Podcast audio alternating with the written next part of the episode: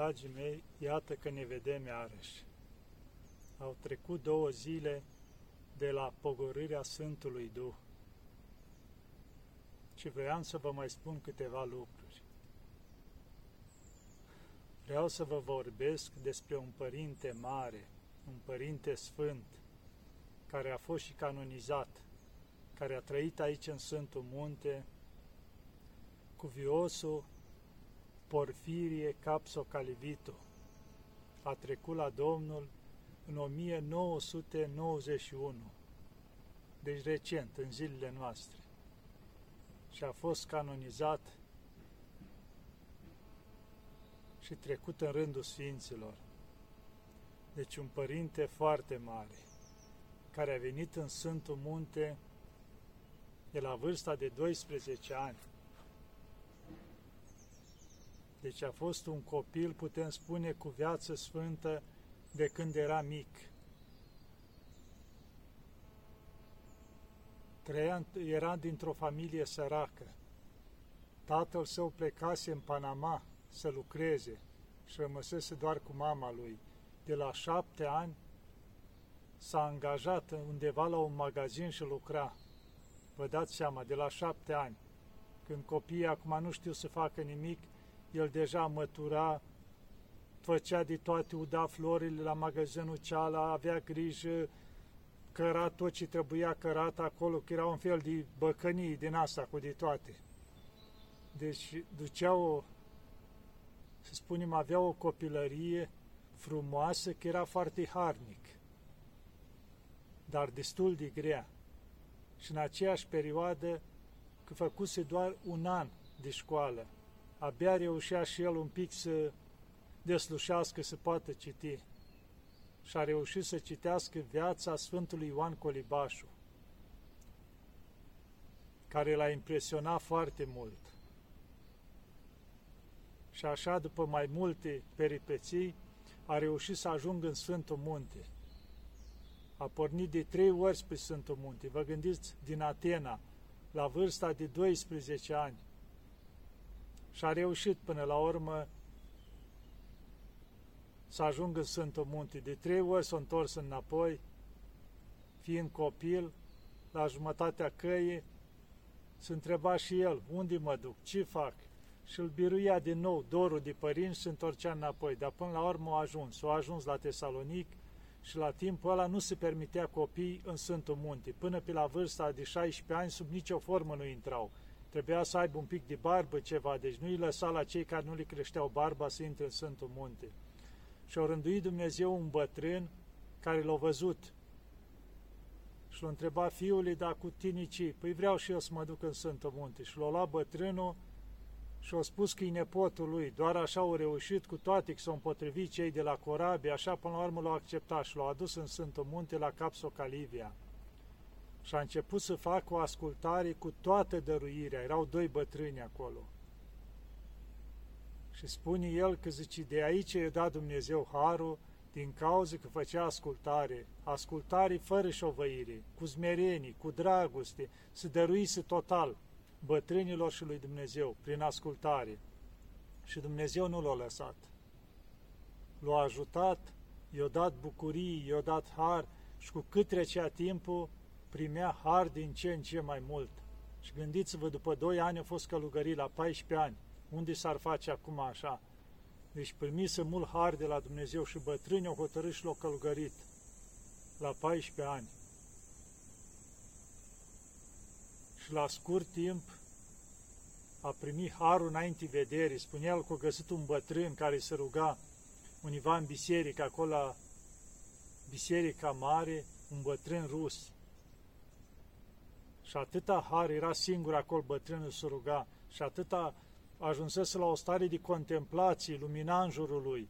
Iar Pânti Porfirii, fiind copil, atunci stătea ascuns univa în biserică, să ruga și el.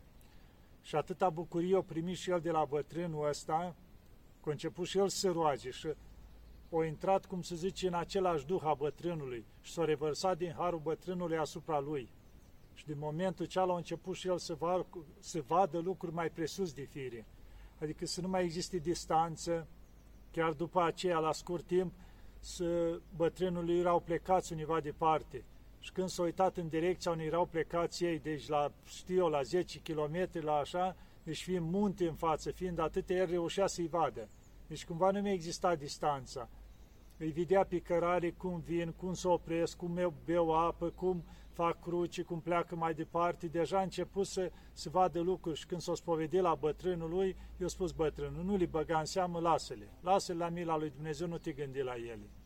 Ca să nu se înalce sau ceva, că în momentul în care ne înălțăm, pierdem harul lui Dumnezeu. Și așa a ajuns bătrânul, dar spunea, zice, bătrânii lui erau aspri, dar el nu-i vedea niciodată aspre. Avea atâta dragoste încât el se bucura de tot ce îi ziceau. N-apucau să-i spui bătrânii că imediat alerga și făcea, deci cu multă dragoste. Vedeți cât de mult l-a ajutat, ce l-a ajutat? Ascultarea față de bătrânii lui și dragostea și zmerenia. Mereu. Și a ajuns, a rânduit Dumnezeu, până câțiva ani au trăit în Sfântul Munte, până pe la 19 ani. Și s-au îmbolnăvit, s-au îmbolnăvit foarte grav, cu plămânii. Și au trebuit bătrânii, văzând că moare, să-l trimită în afara Sfântului Munte. Și acolo s-au pus un pic picioare și au revenit înapoi. Și iarăși s-au îmbolnăvit. De trei ori lucrul ăsta. Și atunci bătrânii au spus, că trebuie să pleci, ne pare rău înapoi, că nu vrem să te avem pe conștiință să mori aici. Să te duci undeva la o mănăstire, să te duci să stai o perioadă și la familia ta acasă să-ți revii și să te duci să stai undeva, zice, la o mănăstire în afară. Când s-a dus acasă, că el plecase de acasă fără știrea părinților, tata lui s-a bucurat foarte mult. Era om credincios, dar mama lui nu prea era așa cu credința. Și când l-a văzut, nici nu a început să-l ocărească, să-l certe, zice, ce, nu mai ești copilul meu, cum, m-ai făcut de rușini, te-ai dus și te-ai făcut călugăr. Și până la urmă l-a alungat de acasă, zice, să nu te mai primesc aici, să nu te mai văd. Și chiar mai târziu un călugăr din Sfântul Munte, când a aflat de la părintele cum a fost alungat de mama lui, i-a scris o scrisoare și i-a spus așa, zice, nici animalele nu-și alungă puie. Zice, ce mamă este aceea care își alungă fiul? și au spus mai multe lucruri duhovnicești care o atins foarte, foarte tare la inimă pe mama lui. Dar mai târziu o luat și pe calea credinței și după ce părintele a ajuns la măsuri mai mari, era preot și așa, stătea și plângea și se ruga și spunea la toți, zice, părintele meu, e fiul meu, adică atât de mult zice, îmi pare rău că nu s-au făcut toți călugări. După ce și-au dat seama de lucrul ăsta, că de asta și acum sunt mulți părinți care, va, leu, s-au dus, s-au făcut călugări. Nu, deci e o mare binecuvântare să ducă cineva din familie și să facă călugăr, să știți lucrul ăsta. Și spunea părintele, ce lucru mare este să primim Harul lui Dumnezeu. Deci e ceva, adică, care depășește orice lucru. Și ne mai spunea Părintele Porfirie un lucru, o să citesc chiar de la el – și că Domnul a spus ucenicilor săi, când va veni Duhul Sfânt, va învăța toate. Duhul Sfânt ne învață toate, ne sfințește, ne îndumnezeiește. Când avem Duhul lui Dumnezeu, nu mai putem să vârși niciun păcat. Având pe Duhul Sfânt, nu mai putem face răul, nu ne mai putem mânia, urâ, gândi răul, să devenim plini de Duhul Sfânt. Și spune iar aici undeva, nu ajungeți sfinți vânând răul, lăsați răul, să priviți către Hristos, iar El vă va mântui. În loc să stați în afara ușii și să alungați răul, mai bine disprețuiți-l, nebăgându-l în seamă. Năvălește asupra voastră răul, voi dăruiți-vă toată puterea lăuntrică binelui, adică lui Hristos. Rugați-vă, Doamne Iisuse Hristoase, miluiește-mă! Știe El cum să vă miluiască în ce chip și când vă umpleți de bine, nu vă mai întoarceți spre rău. Deveniți prin Harul lui Dumnezeu buni. Unde se mai află răul loc atunci? Se risipește. Toate sunt cu putință împreună cu Hristos. Ați auzit? Deci răul nu mai are loc. Dacă ne umplem cu bine, cu Hristos, cu bunătate, cu dragoste, cu rugăciune, răul, răul pleacă de la sine. Nu trebuie să stăm toată ziua să discutăm despre rău să ne plângem de rău, să vedem în toate rău. Nu, să ne ocupăm cu bine, cu bine, cu dragoste, cu smerenie, cu Hristos și o să vedeți atunci cum ne umplem de Hristos, de har, cum a spus El, unde e har, nu mai este tristețe, nu mai este totul bucurie. În ce fel? Nu că nu avem necazuri, dar le depășim ușor. Ne bucurăm în Hristos, suntem plini de Harul lui Hristos. Să ne fie clar asta, că fără Hristos nu-i nimic. Și alt lucru mai spune frumos Părintele și despre creșterea copiilor și spune, știți ce spune despre mame? Zice să nu-i giugiulească toată ziua pe copii, toată ziua în brațe, toată ziua te iubesc, toată ziua să-i facă toate mofturile. Zice, să fie foarte atentă ca să nu-i crească egoismul copiilor. Zice, știi cum poți să-i ajute cel mai mult în momentul în care copiii dorm în camera lor, să intre acolo în liniște, să pui în genunchi și să roage pentru copii. Să roage cât de mult poate pe timpul nopții. Că zice, harul a rugăciunii a mamei îi umbrește pe copii, îi transformă, îi schimbă fără să-și dea ei seama, chiar dacă ei dorm. Harul rugăciunii. Deci mama, pentru că mama orice face, face din inimă pentru copii. Și dacă se roagă din toată inima, transformă și pe copii. Și chiar povestește părintele la un moment dat că venise cineva, o femeie, și se plângea de copilul ei. Părinte, uite, copilul meu pleacă noaptea, se duce, vine târziu, îl ocăresc, nu mă ascultă, se răzvrătește, ce să mă fac cu el? Nu-l mai ocărâ. Și da ce să fac? Roagă-te pentru el, uite, o oră de rugăciune, zice seara, eu pus părintele, așa o să mă rog și eu, zice, roagă-te în fiecare seară un sfert de oră, de la 9 sau de la 10, cum i-a spus părintele, pentru copil. Și zice, când vine copilul acasă, la orice oră ar veni, zice, nu-l ocără, spune, bine ai venit copilul meu, uite, ai mâncarea în frigider sau ai acolo și nimic altceva, unde ai fost, de ce ai venit la ora asta, nimic. Și eu a făcut ascultare mama și a făcut așa. Vinea copilul acasă, nu-l mai întreba ca înainte, nu-l ocărea, a, copilul meu, bine că ai venit, tu te-ai mâncare acolo. Și mama se retrăgea. O răbda copilul o săptămână, două, după aia a venit, mamă, ce ai cu mine? Și da, ce am copilul meu? De ce nu vorbești cu mine? Cum nu vorbesc? Uite, acum nu vorbesc cu tine, uite, nu am grijă, nu-ți fac mâncare, cum să nu copilul meu? Și ai ceva? Nimic ca copilul meu, te iubesc. Era disperat copilul, nu mai rezista. De ce? Din cauza era obișnuit ca mama să-l ocărască când vine acasă și el să îndreptățească, să certe, să țipe, cumva să-și pui motive că pleacă din nou, care de ce, că îl ceartă mama, acum nu mai avea. Acum era disperat că de ce nu-l mai ceartă mama, nu mai avea motive să țipi, să facă. Și încet, încet, copilul a început să nu mai lipsească atât de mult de acasă, ceva a început să transforme înăuntru lui. Și vine și îi spune lui Mike sau lui Taix, zice, uite, vreau să plec prin America, nu știu unde, la muncă. O venit disperați la părintele, părinte, pleacă. Stați liniștiți, lăsați-l să plece. Cum părinte ne pleacă copilul? Rugați-vă pentru el, lăsați-l, rugați-vă pentru el. Și o, l-a lăsat liber părinții. Cum vrei copilul meu? Și a început să roage. Eh, pregătind i-a spus la șeful lui că gata, își dă demisia unde lucra, avea vreo 20 ceva de ani, era destul de așa, vreo 25 de ani, și îi spune cumva la părinți, gata, plec, uite, de acolo, mi-am dat demisia de la muncă și zice, s-au plecat cu prietenii lui să se distreze univa. S-au dus ei într-un loc, în alt, au băut, au mâncat, s-au distrat și vineau spre casă. Erau doi băieți și două fete cu mașina. Normal, amețiți cum erau, o izbi mașina într-un colț de casă. O fărâma mașina, nu pățit nimic ca ei. A doua zi trebuia să plece, unde spune el în America, pregătit. Și vine acasă, tată, ce Am izbit mașina, uite, am stricat-o îmi pare rău, îi treaba ta. Eu nu am bani ca să repar mașina. Știi că am datorii, muncesc din greu, descurcă Bine, dar ce mă fac? Trebuie să repar mașina. Îi treaba ta. Repar-o dacă poți. Descurcă-te. Du-te în America, muncește. Păi cum să mă duc? Trebuie să repar mașina acum. S-a dus repede înapoi la șeful lui și a spus șeful, Zice, nu, nu mă da afară. Zice, uite, vreau postul din nou, că nu mai plec în America. Uite ce am pățit, nu știu ce.